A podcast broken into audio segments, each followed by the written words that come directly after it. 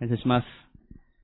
あっという間にもう3月に なりました。まだもう少し寒いかなと思いますが、だんだんと、えー、暖かくなっていくことと思います。えー、感謝ですね。ちょっと寒いのもね、えー、大変ですし、少し換気しながらの礼拝でもありますから、えー、もう少し過ごしやすい時期になってくることは感謝だなと思います。えー、ただ少し花粉が増えてきたでしょうか。えちょっとね、目が、あれって花粉が増えたなっていうのを私も先週感じました。え今日、あの、週報の中にも挟み、あの、週報、あの、ゆっくり読まないでくださいね、今ね。え週報の中に挟みましたけども、3月26日の創立記念礼拝の、えー、チラシですね。創立記念礼拝とセミナーのチラシの方を、えー、入れさせていただきました。あの、先週予告した通り、あの、頑張って今週作ってですね、あの、えー、届きましたので、えー、1階にもチラシがございます。ぜひ、ご家族やご友人をお誘いする良い機会として用いていただければと思います。あの、淀川キリスト教病院の院長もされ、えー、また、あ近所学院のですね、えー、理事長、学長もされた、えー、柏木哲夫先生、えー、コロナの前からお願いしてましたけども、どうしても大阪の方から病院の院長先生に来ていただくには、えもうちょっと落ち着いてからということで、延期を何回かしましたけども、えついに、えお迎えできることを感謝したいと思います。本当になかなかお呼びできない先生だと思います。また、たくさんの本書いてらっしゃる先生ですから、興味のある方も多いと思いますので、ぜひ、良い機会として用いてください。ただ、あの、席数に限りがあることもありますので、えー、まあ、あの、ちょっとチラシには書きましたけど、他、他教会の方はですね、ちょっとご遠慮いただくっていう形で、あくまで岐阜純福音教会と、そして岐阜純福音教会の皆さんの、えー、ご友人の方々、ご家族の方々、またぜひですね、ご近所の方々とかにもですね、あの、この機会に案内したいという方にぜひお誘いする良い機会として用いていただければと思います。えー、ぜひ、あの、祈り、備えていきましょう。えまた春に向けて、あの、来週からもですね、ユースの方であったり様々な催しも始まっていきます。えぜひ期待していきたいと思います。えもちろんあの、コロナの対策が国の方もいろいろと状況が変わっていく部分がありますので、またアナウンスさせていただきますが、しかし、感染予防しながらになりますが、しかし私たち、本当に主の皆を崇めて、そして、この福音を大胆に述べ伝えていく、そういう年でありたいなと願いますので、ぜひ心合わせて、えー、行きましょう。よろしくお願いします。さあ、今日はですね、えー、第2サムエル記の22章の36節からメッセージをさせていただきます。サムエル記第2、22章の36節です。サムエル記第2の22章の36節です。サムエル記第2の22章の36節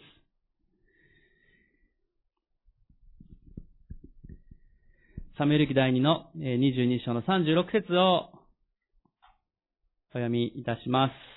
それではお読みします。えあなたは見救いの盾を私にくださいます。あなたの謙遜は私を大きくします。サムエル記第2、22章36節あなたの謙遜は私を大きくします。えこれが今日のメッセージのタイトルです。皆さんは謙遜について考えられたことありますでしょうか、ね、聖書の中で何度も謙遜であることが教えられています。また別の呼び方でへりくだるということで言われることもあります。すごく大事なテーマなんですけれども、しかし謙遜、そしてへりくだるということが、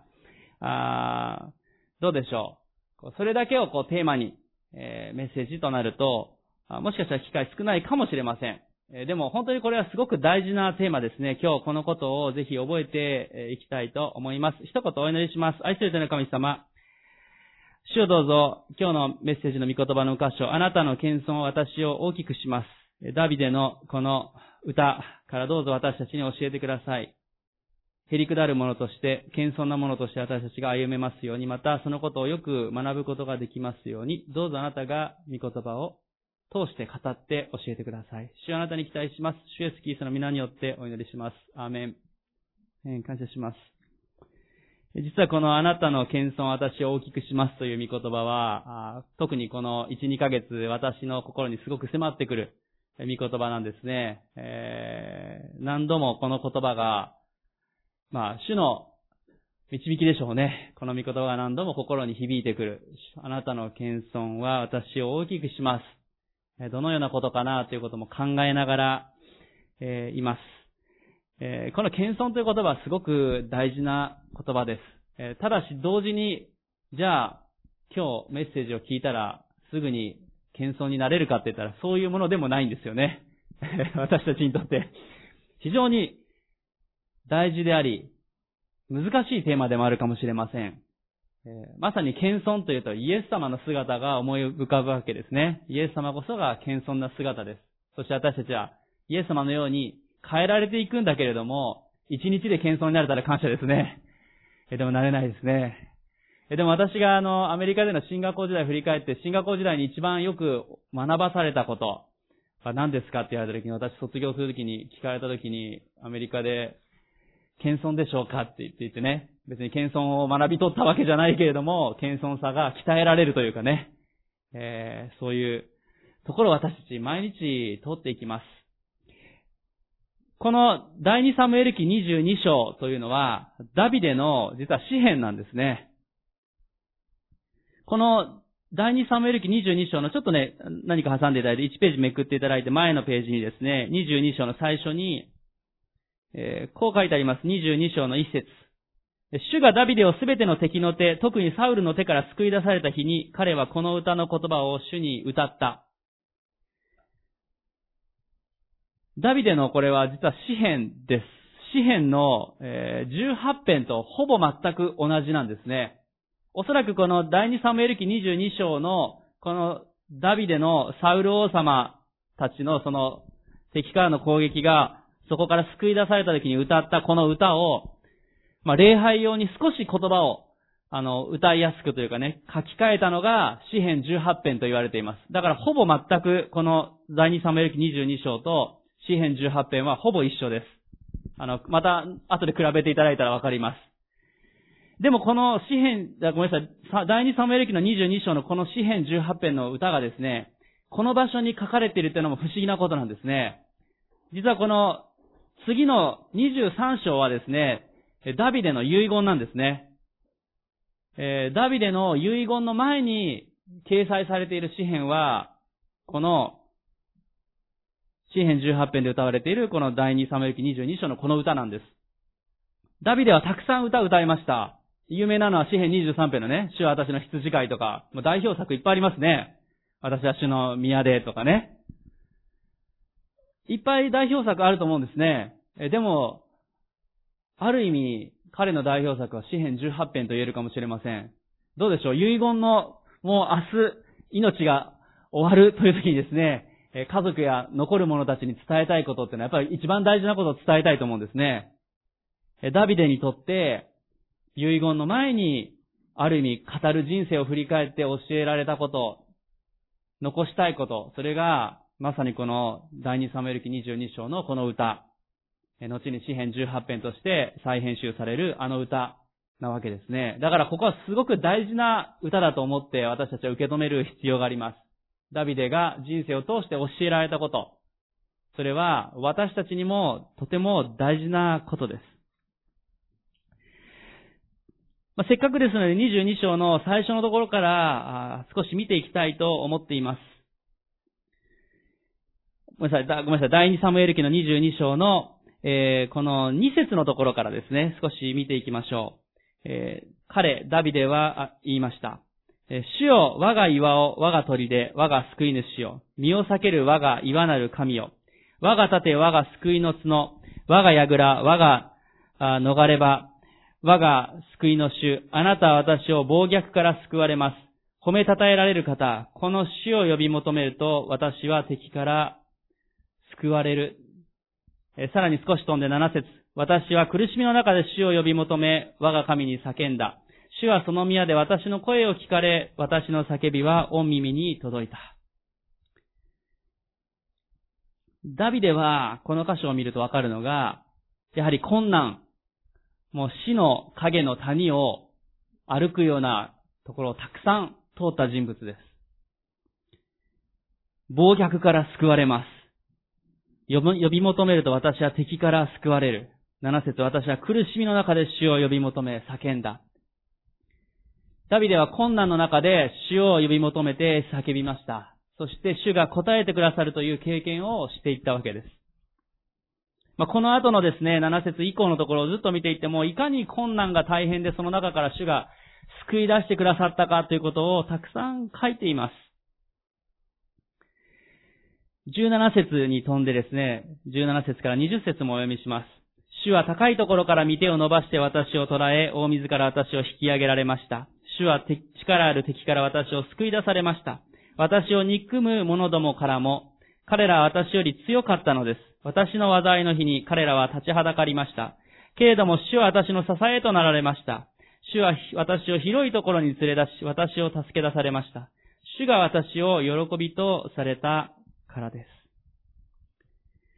敵は強かったんですね。サウル王様であったり、ペリシテ人であったり、様々ないろんな戦いをダビデ自身が通りました。また、ダビデが大きな罪を犯してしまい、人の奥さんを奪って、そして、そのご主人を殺すということもしてしまいました。その後は家族との戦いも起こっていきました。息子と戦うことも通っていきました。そんなダビデの中でたくさんの困難があったけれども、しかし主が支えてくださったということを言っています。ダビデは困難の中を歩み続けました。しかし、主が守り、支えてくださったということを確かに体験して、この歌を歌っています。聖書が教えているのは、主を信じていたら、イエス様を信じていたら、困難がなくなるとは聖書は言っていません。えむしろ、困難を私たちは通っていくんですね。まあもちろんこれはクリスチャンでなくても困難なところ、大変な状況を通っていきます。震災であったり、コロナ禍ということも私たちは、ここ最近体験しているわけです。またそれ以外にも人間関係であったり、経済の問題であったり、将来の不安であったり、様々な問題を私たちは日々通っていきます。イエス様を信じたらそれらがなくなっていくというわけではありません。もちろん、死をどうぞ、えー、この妨げを、この問題を、この病を、願わくは取り除いてくださいと祈ることは正しいことです。しかしそれらが私たちにやってくることも事実あるんですね。しかしその中で私たちは主に守られ、主に支えられて導かれていくことができます。そのことをダビデは確かに歌っています。私たちも祈り、主の助けを、また主の支えを体験して歩んでいきましょう。困難がやってきたら、ああ、私が不信仰だからこれがやってきたんだと思い込まないでください。えむしろ、主はその困難の中で生き抜いていく、立ち上がっていく、歩んでいく、その力を私たちに与えてくださいます。そのことを覚えましょう。私たちは、その主の支えと力によって歩み続けることができるんだということ。そのことをダビデは力強く私たちに語ってくれている、そのように思います。そして、第二サムエル記の22章の続けて21節から25節をお読みします。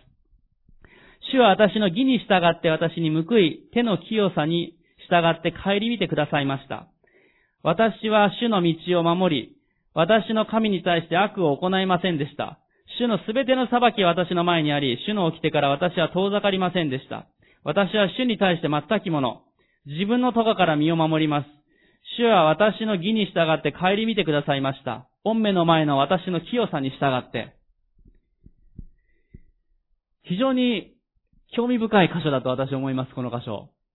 これだけを見ると、なんだ、ダビデは完璧な人だから、さすが、イスラエルの人たちがもうね、あの、尊敬する人物。また私たちから見ても本当に素晴らしい礼拝者、信仰者だから、彼は、主の道を守り、神に対して悪を行わなかったんだ。ねえ、義に従って帰り見てくださったと、清かったって自分で言えるぐらいだからすごかったんだと。思いつつも、どうですか？ダビデ、清かったでしょうか？ダビデは罪を犯さなかったでしょうか？主の道を守り通したでしょうか？非常に興味深いと思いませんか？ねえダビデは罪を犯してますね。先ほども言いましたけど、人の奥さんを奪い取り、そのご主人を戦場でわざと殺し、そしてそれをある意味隠してそれでずっといて、さらに他にも、いくつかダビデ自身が罪を犯してしまったこと、それは明らかに残っています。そしてダビデ自身がそれを隠そうとしているようには見えません。もちろんあの、バテシバの時には、あの、ナタに言われるまでは、あ気づかなかったというかもう心が堅くなになってしまっていたわけですけども、しかし、ダビデは決してその人生の中で過去の失敗を隠していたわけではない。じゃあなぜこの歌が残っていてダビデはわざわざこの遺言の前にこの歌を残したのかっていうことですね。いや、ダビデが罪を犯す前にこれ歌ったからこうなんじゃないかと思うかもしれませんが、でも、後で振り返った時にこれが出てくるわけですから、非常にある意味興味深いといったのはそういうところです。え、ここで大事なのは、ダビデは先ほども言いましたが自分の罪を認めて悔い改めました。罪を認めて悔い改めた後で、彼はもうとことん悔い改めました。その彼の失敗、涙の中で、しかし彼が受け取っていったのは、主によって許されたということ、義とされたということを彼は体験していったということです。そしてそれを実感して、これを歌ったということですね。ダビデは罪人でした。罪を犯して、心から悔い改めました。そして彼は、ああ、許された、義とされたということを体験した上で、この歌をある意味、歌うものとして残していると言えると思います。21節を見ると、主は私の義に従って私に報い、手の清さに従って帰り見てくださいました。本来であればダビデは不義、義ではないものでしたけれども、しかし主によって許された時に彼は義とされたそう歌ってるんですね。実はこの21節から25節私思うにこれは神様からの視点として書いていると思います。本当はダビデは罪人であって、自分自身で見るなら罪人なんだけども、神様から見て、もうダビデは悔い改めて許されたものとして、ああ、私は罪あるものであったけども、今は義なるものとされている。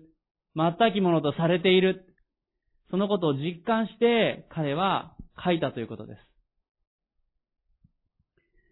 罪人ダビデが自分を全き者だっていうふうに宣言しているわけですね。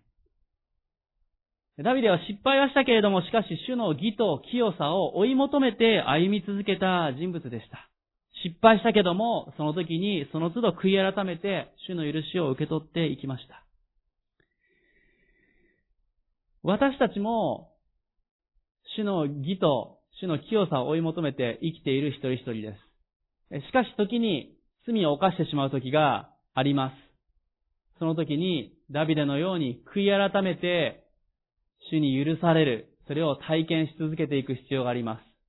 その時に神様から見た視点は私たちは義なるもの、全きものと言える存在となることができるということです。このちょうど21節から25節の前の20節の一番最後、これが非常に大事な箇所です。まあ、この20節の最後を言った後でこの21節から25節が出てくるわけですが、まあ、20節をお読みします。主は私を広いところに連れ出し、私を助け出されました。主が私を喜びとされたからです。ダビデは、主が私を喜びとされたからですというふうに言ったんですね。この喜びというヘブル語は、喜びというだけではなくて、惜しみなく愛されるという言葉が、意味が含まれている喜びという言葉です。ですからこれは主が私のことを喜び、そして惜しみなく愛するものとしてくださったという宣言なんですね。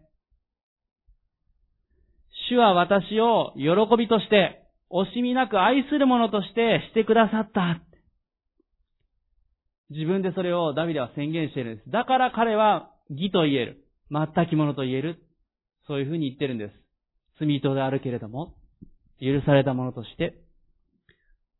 実はこれがダビデの、ある意味、自分のアイデンティティですね。まあ、英語で言うとアイデンティティ。自分の存在とはどういうものか。私とは神様にとって喜びなんだ。私とは神様にとって惜しみなく愛するものなんだ。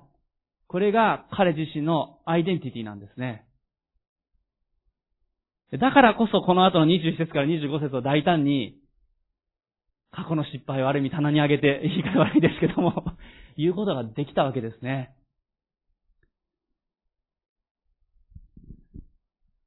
喜びとされた、惜しみなく愛されたと言ったときに思い出される御言葉があります。それは、イエス様が、あの、バプテスマを、バプテスマのヨハネから受けたときに、天から声がしました。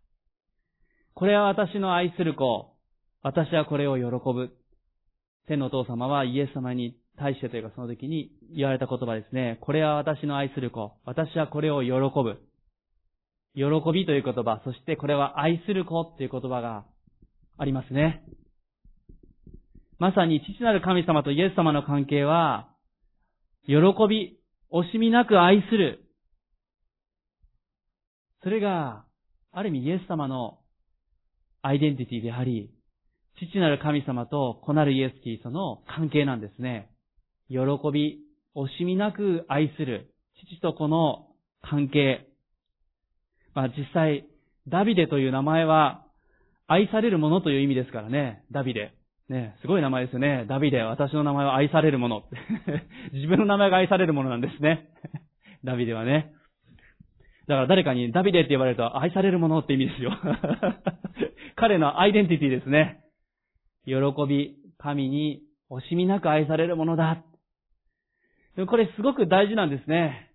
いや、私は神様にとって喜びではちょっとないかな。惜しみなく愛されるほどのものではないかなって私たち思ってしまうときないでしょうか。失敗してしまったり罪を犯すときにもしかしたら自信を失って私は主からちょっともうそんなに、あの、ちょっと二流三流クリスチャンですみたいに思ってしまうときはないでしょうか。しかしそうじゃないですね。私たちはイエス・キリストを信じたときに私たち自身も神のことされたっていうんですね。これは私の愛する子。私はこれを喜ぶ。この言葉は、ここにいる私たち一人一人、イエス・キリストを信じる私たち一人一人のアイデンティティでもあります。私たちは主から見て、喜ばれるもの、惜しみなく愛されるものとされているんですね。そんなはずがと思われる方、じゃあイエス・キリストのあの十字架の血潮は、私たちのためです。私たちを救うために惜しみなくイエス様は全てを捧げてくださいました。これが私たちのアイデンティティです。ダビデのアイデンティティでもあり、ここにいる私たち一人一人の存在はどういうものか。それは主にとって愛される、喜ばれる存在だということです。これを実際に私たちは体験して生きていかなければいけません。今日一つ目のポイントをお伝えします。それは、主に愛され、喜ばれるものとして生きるということです。主に愛され、喜ばれるものとして生きる。主に愛され、喜ばれるものとして生きる。それが今日の一つ目のポイントです。サタンという存在は私たちが失敗するときに、もうお前は愛されていない。もうお前は喜ばれていない。もうやめといたら。諦めなさい。そうやってそそのかす存在がサタンです。また様々な誘惑があるときに私たちの肉が弱いですから、罪を犯してしまうときがあるかもしれません。しかし、ダビデのように悔い改めて、それでもなお清さを、義を追い求めて歩むときに、主はそれでも、主の前を歩むものを全きものとしてくださるというんですね。ここにいる私たちも、主の前に愛されるもの、喜ばれるものとして、ダビデのように歩んでいきたいと思います。どうでしょう？皆さんはその確信があるでしょうか？自分は喜ばれるものでしょうか？惜しみなく愛されているものでしょうか？えっ、ー、と、ちょっとですね、隣の方に、あなたは主に愛され、喜ばれるものですと言っていただけますか？あなたは主に愛され、喜ばれるものです。隣の方に言ってください。あなたは主に愛され、喜ばれるものです。もう一個言ってほしいですね。私は主に愛され喜ばれるものですと隣の人に言ってください。私は主に愛され喜ばれるものです。人に言うのは言いやすいけどもね、自分のこと言うのは日本人苦手ですからね。まあ、後でちょっと触れますけど、妙に日本人で変な謙遜というかね、ところがあるんです。大胆でいいと思います。ダビデのように、私は主に愛され喜ばれるものだ。この確信を持っていかないと、やっぱサタンにつけ込まれるなということも思いますね。ぜひそれを思っていきましょう。失敗して悔い改めたとき、悔い改め大事ですよ。失敗したときに悔い改めること。これも早い方がいいですね。でもその後で、私は愛され、喜ばれるものです。宣言しましょう。そうでないと、なんかややこしくこんがらがって、私たち本当に信仰が弱っていってしまいます。ね。私たちは主に愛され、喜ばれるものなんだ。これが、ダビデの姿から私たちは教えられることです。さあ、続けて、御言葉を読んでいきますが、少し飛んで、第二サムエル記22章の33節から37節今日のメインの箇所のあたりに行きますが、そこを読んでいきたいと思います。33節から37節お読みします。神は私の力強い鳥で、私の道を全きものとされます。主は私の足を目近のようにし、高いところに立たせてくださいます。戦いのために私の手を鍛え、腕が聖堂の弓も引けるようにされます。あなたは見救いの盾を私にくださいます。あなたの謙遜は私を大きくします。あなたは私の歩みを広げられ、私のくるぶしは緩みません。実はこの第二サムエル記22章のこの歌の全く、まあ、本当に中心と言える箇所、それはこの36節なんですね。この36節がある意味この歌の中心と言える箇所となっています。あなたの見救いの盾を私にくださいます。あなたの謙遜は私を大きくします。ダビデは言いました。主は私の道を全きものにし、高いところに立たせ、聖堂の弓も引けるぐらいにしてくださる。さらに救いの盾を与えられ、歩みが広げられ、そしてくるぶしが緩まない。すごいですね。死と共に歩むときにそれらが与えられるって言ってるんですね。まあ、少し前に KBI のバーンと、いつもあの食堂とかに書いてあったのが、聖堂の弓も引けるようにって言ってね、掲げられて1年間のテーマで、3年前ぐらいですかね、掲げられていました。もう少し前かな。主は私たちを鍛えてくださって、これぐらいの本当に力を与えてくださるってことをダビデは比喩的に言っているわけです。しかしその中で、ひときわ目立つ、まあ、私が心に詰まる御言葉だと言ったのは、あなたの謙遜は私を大きくしますです。主は私たちにたくさんの力を与えてくださって、歩みを広げられとかね、くるぶしも緩みませんとか言ってくだ、ね、あるんだけども、その中で、中心と言える言葉、大事な言葉、それはこの謙遜ということです。謙遜というヘブル語、このこれ書かれている箇所の言葉は、へりくだるという意味があります。また他には、悩むとか苦しむっていう意味もこの中にあるんですね。実際にこの謙遜の下の中訳を見ると、懲罰って書いてあるんですね。懲罰。苦しみ、悩み、そしてへりくだるという意味があります。また、私を大きくしますの、大きくするという言葉は、増し加わるとかですね、大きく豊かにされるとか、強く力強いものとされる、ね、力強いものとされるという意味が、この大きくするという意味です。あなたの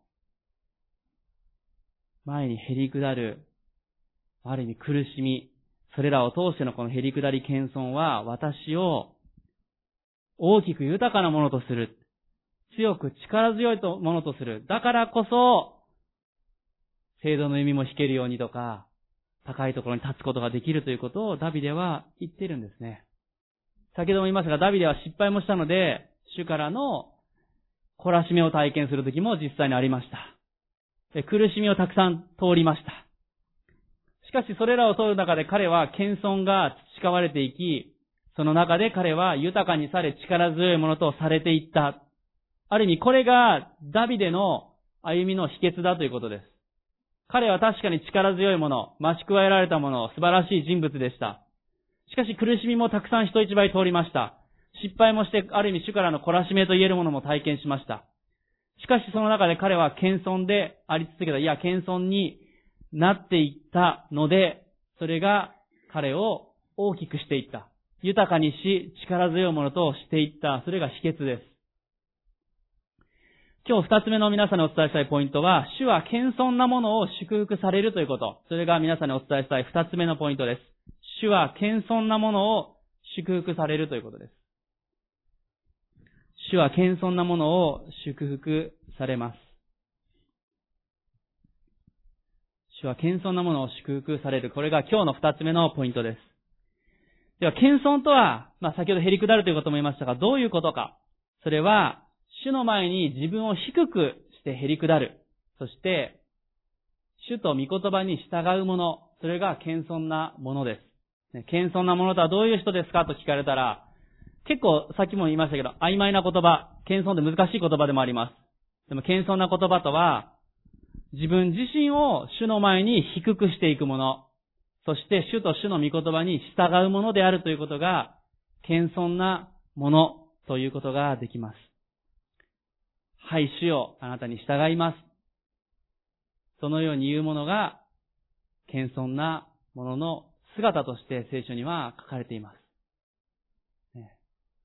いろいろ思うことがあって、はい、しようという前に、こうやっていろいろ言いながら、はい、その後で、はい、しよわかりましたって言って、自分のこといっぱい言いたくなってしまったりではなくて、はい、しよあなたの言われることを受け取ります。従います。それが謙遜なものの姿であるということが言えます。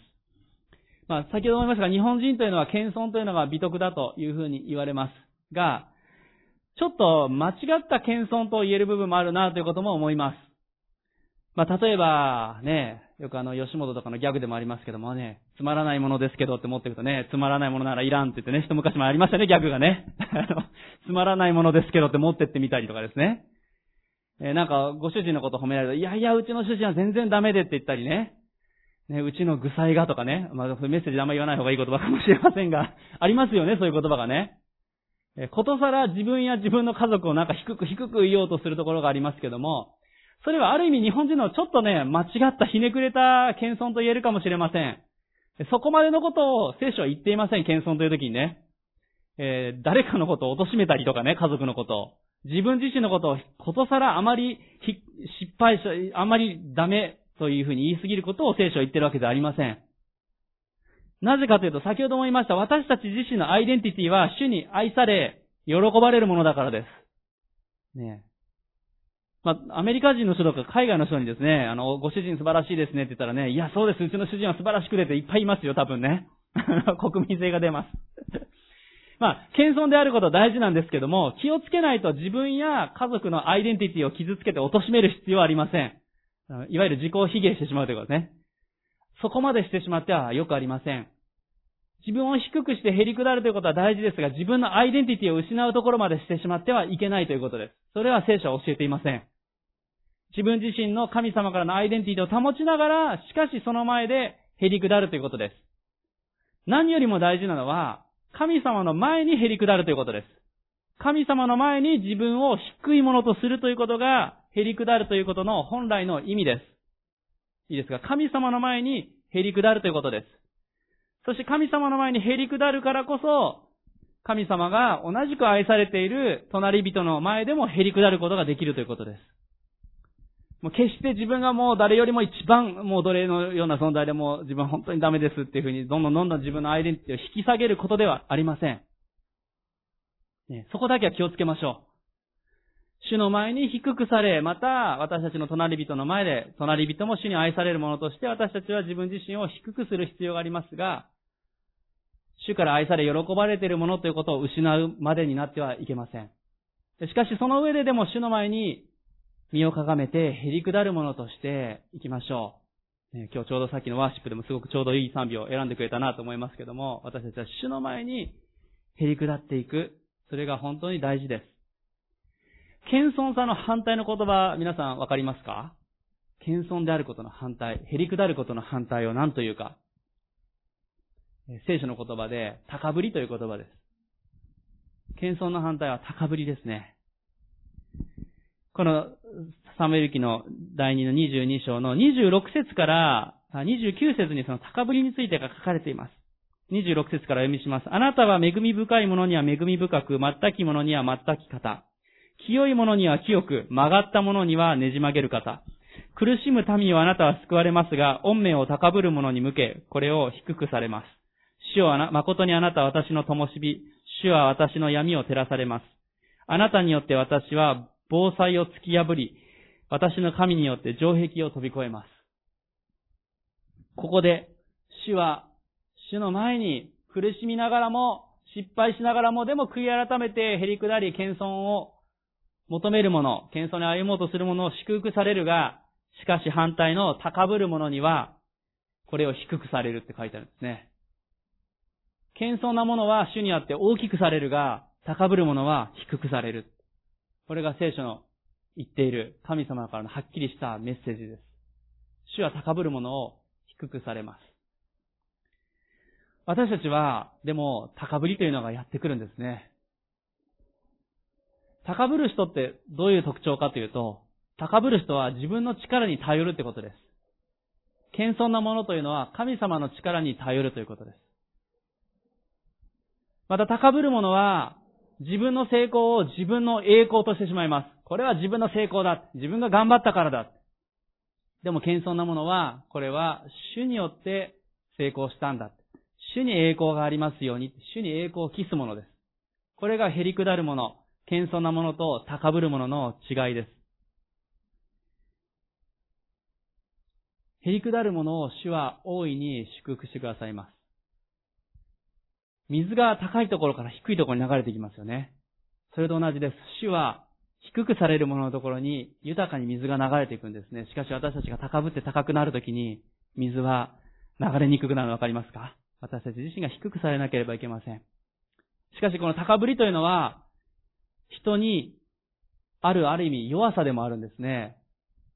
まあちょっとですね、えー、別の箇所を開きたいと思います。ここ何か挟んでいただいて、イザヤの14章の12節から15節をお読みしたいと思います。イザヤ14章の12節から15節第2サムエル記に何か挟んでいただいて、イザヤ書の14章の12節から15節です。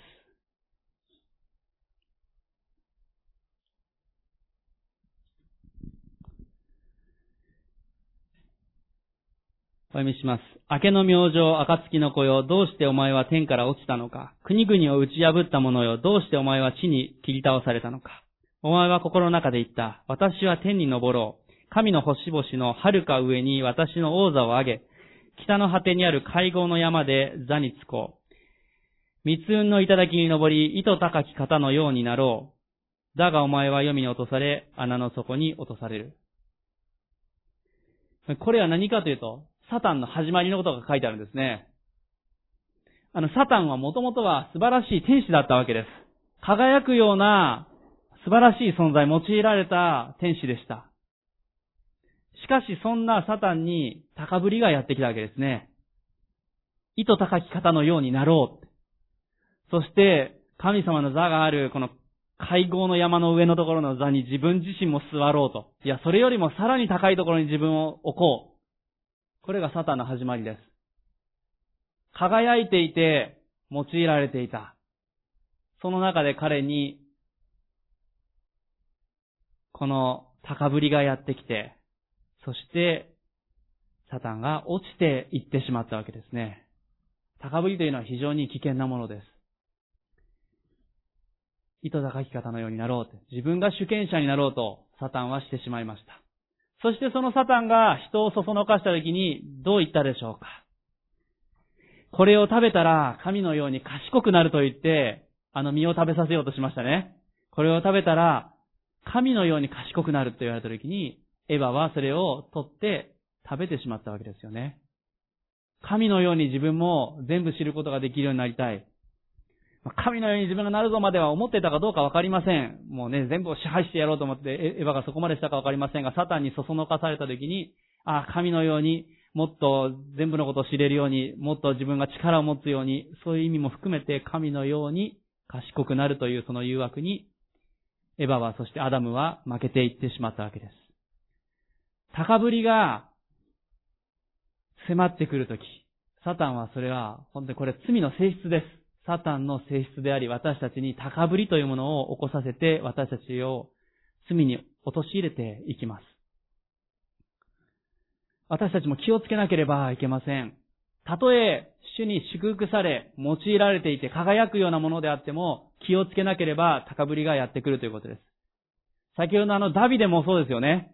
素晴らしい成功者、サウル、いや、そしてまた敵を打ち倒しね、そして王国も素晴らしく祝福されて彼は王宮にいた時に、彼に油断があった時に高ぶりがやってきて大きな罪を犯してしまいました。大体聖書の登場人物が大きな罪を犯す時は高ぶっている時ですね。サウル自身もそうでしたし、他の人物も高ぶっていった時に罪を起こしていくわけですね。高ぶりというのは非常に危険です。ジョン・ウェスレーというね、あの有名な方、彼はこう言ってます。もしあなたが完全に罪から解放されたと信じているなら、まず高ぶりの罪に警戒しなさい。この罪だけは、あらゆる欲から解放された心の人も捉えることができることを私は知っているって言ったんですね。いろんな罪を、もう大丈夫だ。もう心が清くなってきたと思っても、この高ぶりっていうのは、その心にやってくるっていうんですね。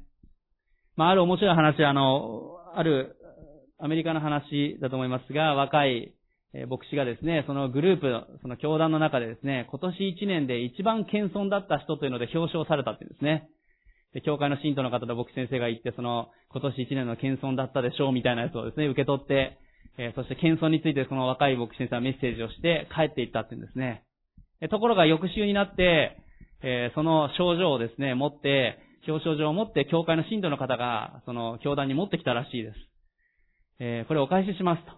えー、うちの牧師先生、この症状を教会の玄関に掲げて貼ってしまったので、謙遜でなくなるのでやめてくださいって返したってね。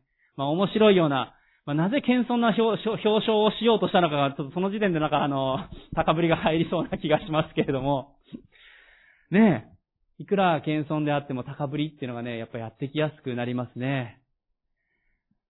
あの、本当にこれはね、気をつけなければいけません。どれだけ用いられていても、どれだけ祝福されていても、あり得ることなんですね。え私たち本当にこのダビデのように、このダビデの失敗からも学ぶ必要があります。そして高ぶりに気をつけていきましょう。私はもう大丈夫だと思う方、気をつけましょう。ねえ、主によって心をしっかり探っていただく必要があります。減り下りましょう。ダビデは失敗したけども、それでもなお謙遜に減り下り自分を低くし続けたので、彼は主の前に謙遜なものとして聖書に書かれています。それがダビデとある意味サウル王様とかとの違いなわけですね。主は謙遜なものを大きくしてくださる方です。さあ最後に、え謙遜に歩むための3つの秘訣を短くお話しして終わりたいと思います。謙遜に歩むための3つの秘訣をお話ししていきます。え先ほどの第2サムエル記のところに戻ってお伝えします。第2サムエル記の22章のところですが、3つの秘訣、謙遜に歩むための3つの秘訣の1つ目のこと、22章の29節をお読みします。主よ、誠にあなたは私の灯火、主は私の闇を照らされます。一つ目の秘訣、それは主に心の闇を照らされるということです。主に心の闇を照らしていただく。それが謙遜に歩むための一つ目の秘訣です。主に心の闇を照らしていただくということです。私たちは誰もが完全に心の闇が全くないというわけではなく、やはり肉なる弱さがあるわけです。しかし、主に心を探っていただき、暗い影の部分、隠すような部分があれば、それを明るく照らしていただく必要があります。その暗い部分、隠れている部分に、高ぶりというのはやっぱり攻撃してやってきます。自分が主権者であろうとしてしまったり、自分が判断基準になろうとしてしまったり、自分の成功としようとしてしまったり、しかしそこに主の光が照らされていく必要があります。心を明け渡していくということです。なぜ毎日デボーションが大切ですと私は大先生がメッセージしているか、それは毎日主に心を照らされる必要があるからです。祈る中で、日々の歩みの中で心を照らされていきましょう。日曜日の礼拝も大事です。しかし日曜日の礼拝だけの時だけ心を照らされましょうとしているだけでは良くないわけです。ね、それ以外の6日間の間に高ぶりがやってきます。毎日主に心を照らされて、心を主に探っていただく、明け渡していく必要があります。それが、謙遜に歩むための秘訣の第一です。そして二つ目は31節をお読みしたいと思います。神、その道は完全。主の言葉は純粋。主はすべて主に身を避ける者の盾。二つ目のポイント、それは、御言葉に従って歩むということです。御言葉に従って歩むこと、それが二つ目の秘訣です。御言葉に従って歩む。それが二つ目のポイントです。秘訣ですね。私たちは、御言葉を通して、主の道とはどういうものなのか、何が正しいことなのか、主の愛とは何か、私たちがどれだけ喜ばれ愛される存在かということを知っていくことができます。御言葉を通して、神の生きた言葉を通して、日々語られていき、それを教えられていかなければいけません。その時にこそ私たちは謙遜になることができます。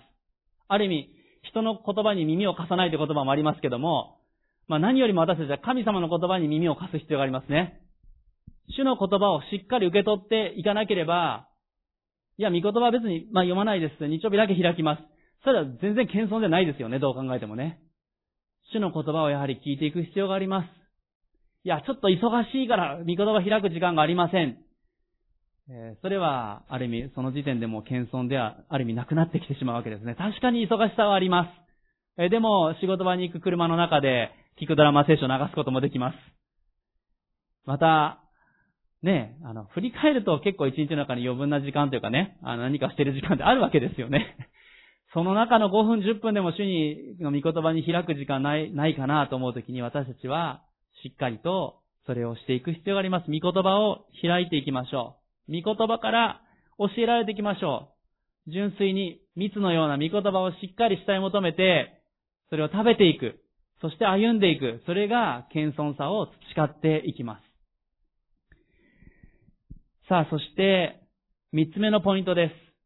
三つ目のポイントを先に言います。それは、キリストのように歩むということです。三つ目のポイント。三つ目の秘訣、それは、キリストのように歩む。これが謙遜に歩むための最後の秘訣です。キリストのように謙遜に歩んでいくということです。ピリピ人への手紙の2章の6節からを最後にお読みしたいと思います。ピリピの2章の6節から。ピリピの2章の6節から。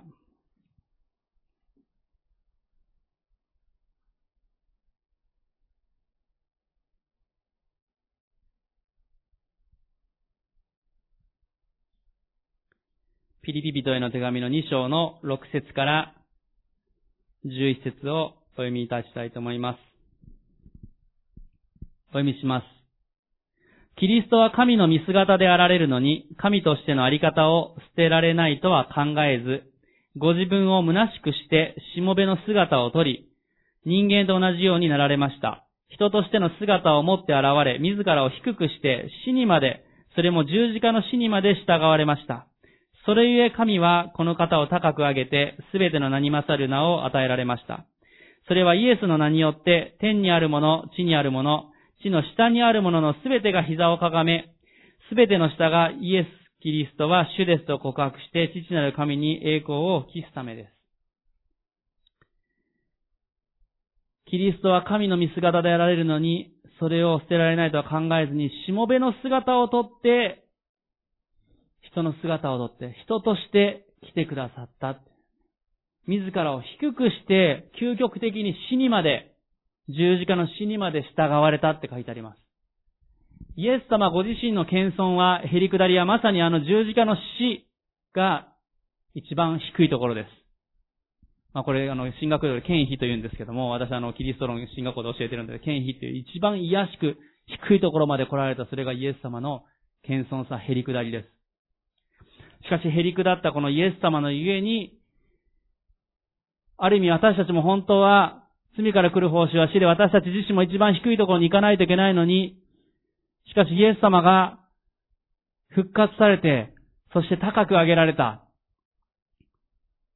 同じように私たちはキリストと一つとされてイエス・キリストを信じるときに私たち自身も死から復活へイエス様と共に高くされるということが書かれています。イエス様の姿というのはまさに新約聖書を見ていくとわかりますけども、しもべの姿、従う者の姿です。弟子の足を洗い、下げすまれたけれども、しかし、イエス様は正しく歩まれました。イエス様は、ご自身を、私はへり下っているので、と、心から言われました。イエス様こそがまさにへりくだりの謙遜の私たちのモデルです。そしてこのイエス様の謙遜ゆえに、私たちは謙遜になることができます。私たち自身は、正直完全ではないものですね。え謙遜さを追い求めても完全な謙遜になれるかって難しいです。しかし、イエス様が謙遜な方なので、イエス様を信じるときに私たちも謙遜なものとして歩んでいくことができます。イエス様と共に歩むので、イエス様のように変えられていくことができるわけですね。先ほどの今日のメッセージのテーマですけども、第2サムエル記の22章の36節にはこうありました。あなたの謙遜は私を大きくします。あなたの謙遜はってあの見言葉が書かれていました。神様の謙遜が私を大きくする。私たち自身の謙遜さももちろん大事なんです。しかし実は神様ご自身が謙遜なお方ゆえに私たちは大きくされるんだっていう宣言をダビデはしていたということなんですね。さらに先ほどあの謙遜という言葉は、懲らしめ、苦しみという意味もあると言いました。まさに神様が私たちのために懲らしめを、苦しみを受けてくださった、それがイエス様です。あの、あなたの謙遜は私を大きくしますは、実はある意味後に来られるイエス様の予言でもあったわけですね。主の謙遜は私たちを豊かにし、私たちを救うものです。このイエス様を信じるときに私たちは豊かなもの、命あるものとされていくことができます。第2サムエル記の、ごめんなさい、さっき最後と言いましたけど、一番最後に22章の最後の説を読んで、このメッセージ閉じたいと思います。第2サムエル記の22章の51節を最後に開いて、お読みして終えたいと思います。第2サムエル記の22章51節今日のこの22章の一番最後の箇所に、ダビデはこのように歌いました。第二サムエル記22章の51節を読みします。主はご自分の王に救いを増し加え、主に油注がれた者、ダビデとその末に、とこしえに恵みを施されます。ダビデとその末にとこしえに恵みを施されます。後にダビデの子孫として来られるイエス様のこと、そしてイエス・キリストを信じる私たちは、主の謙遜のゆえに、また主を信じた私たち自身がキリストと共に謙遜に歩むときに、私たちは豊かにこの恵みを受け取っていくことができる。感謝ですね。まさにダビデが自分の遺言の前に入れることが選ばれたこの詩篇の箇所。素晴らしい御言葉だと思います。ダビデの人生は苦しみ困難もいっぱいあり失敗もあったけども、謙遜さが大きな鍵でした。それが彼の祝福ある人生の秘訣でした。どうでしょう？皆さんお一人お一人は謙遜でしょうか？私の知り合いの先生でいつも、まあ、再来週会議で会うんですけども、会うとですね、私や他の先生に毎回言うんですね。先生、謙遜ですか？ブラジル人の先生なんですけど、ケン先生、謙遜ですか今日は すごい言葉だなと思いながら、でもドキッとさせられますね。いや別になんか謙遜じゃないように見えるから言ってきたわけじゃなくて、私以外の人誰にもでも言うんですけど、そういうふうに言うようにされてるみたいです。謙遜ですかって。でもいい言葉だなと思います。言われて、心探られますね。私たち主の前に、謙遜さを高ぶるものとならないようにしていく必要があります。主からの喜びと愛のアイデンティティを持ちながら、その上で減り下っていきましょう。これから最後、祈る時間を持っていきたいと思います。祈りの中で主に心を探っていただいて、もし私たちの中で、いや、私こそが主権者だと。必要な時だけ主に頼めばいいと、そう思っている部分があれば、そういう高ぶりを主に探っていただきましょう。そして、へり下ったものと、どうぞさせてください。その時に主が結果として大きく豊かにしてくださいます。でも、それは主がしてくださることです。今、私たち自身がすることは、主に愛され喜ばれるものとして、主の前に心をへり下ることだと思います。今しばらく祈っていきましょう。へり下っていきましょう。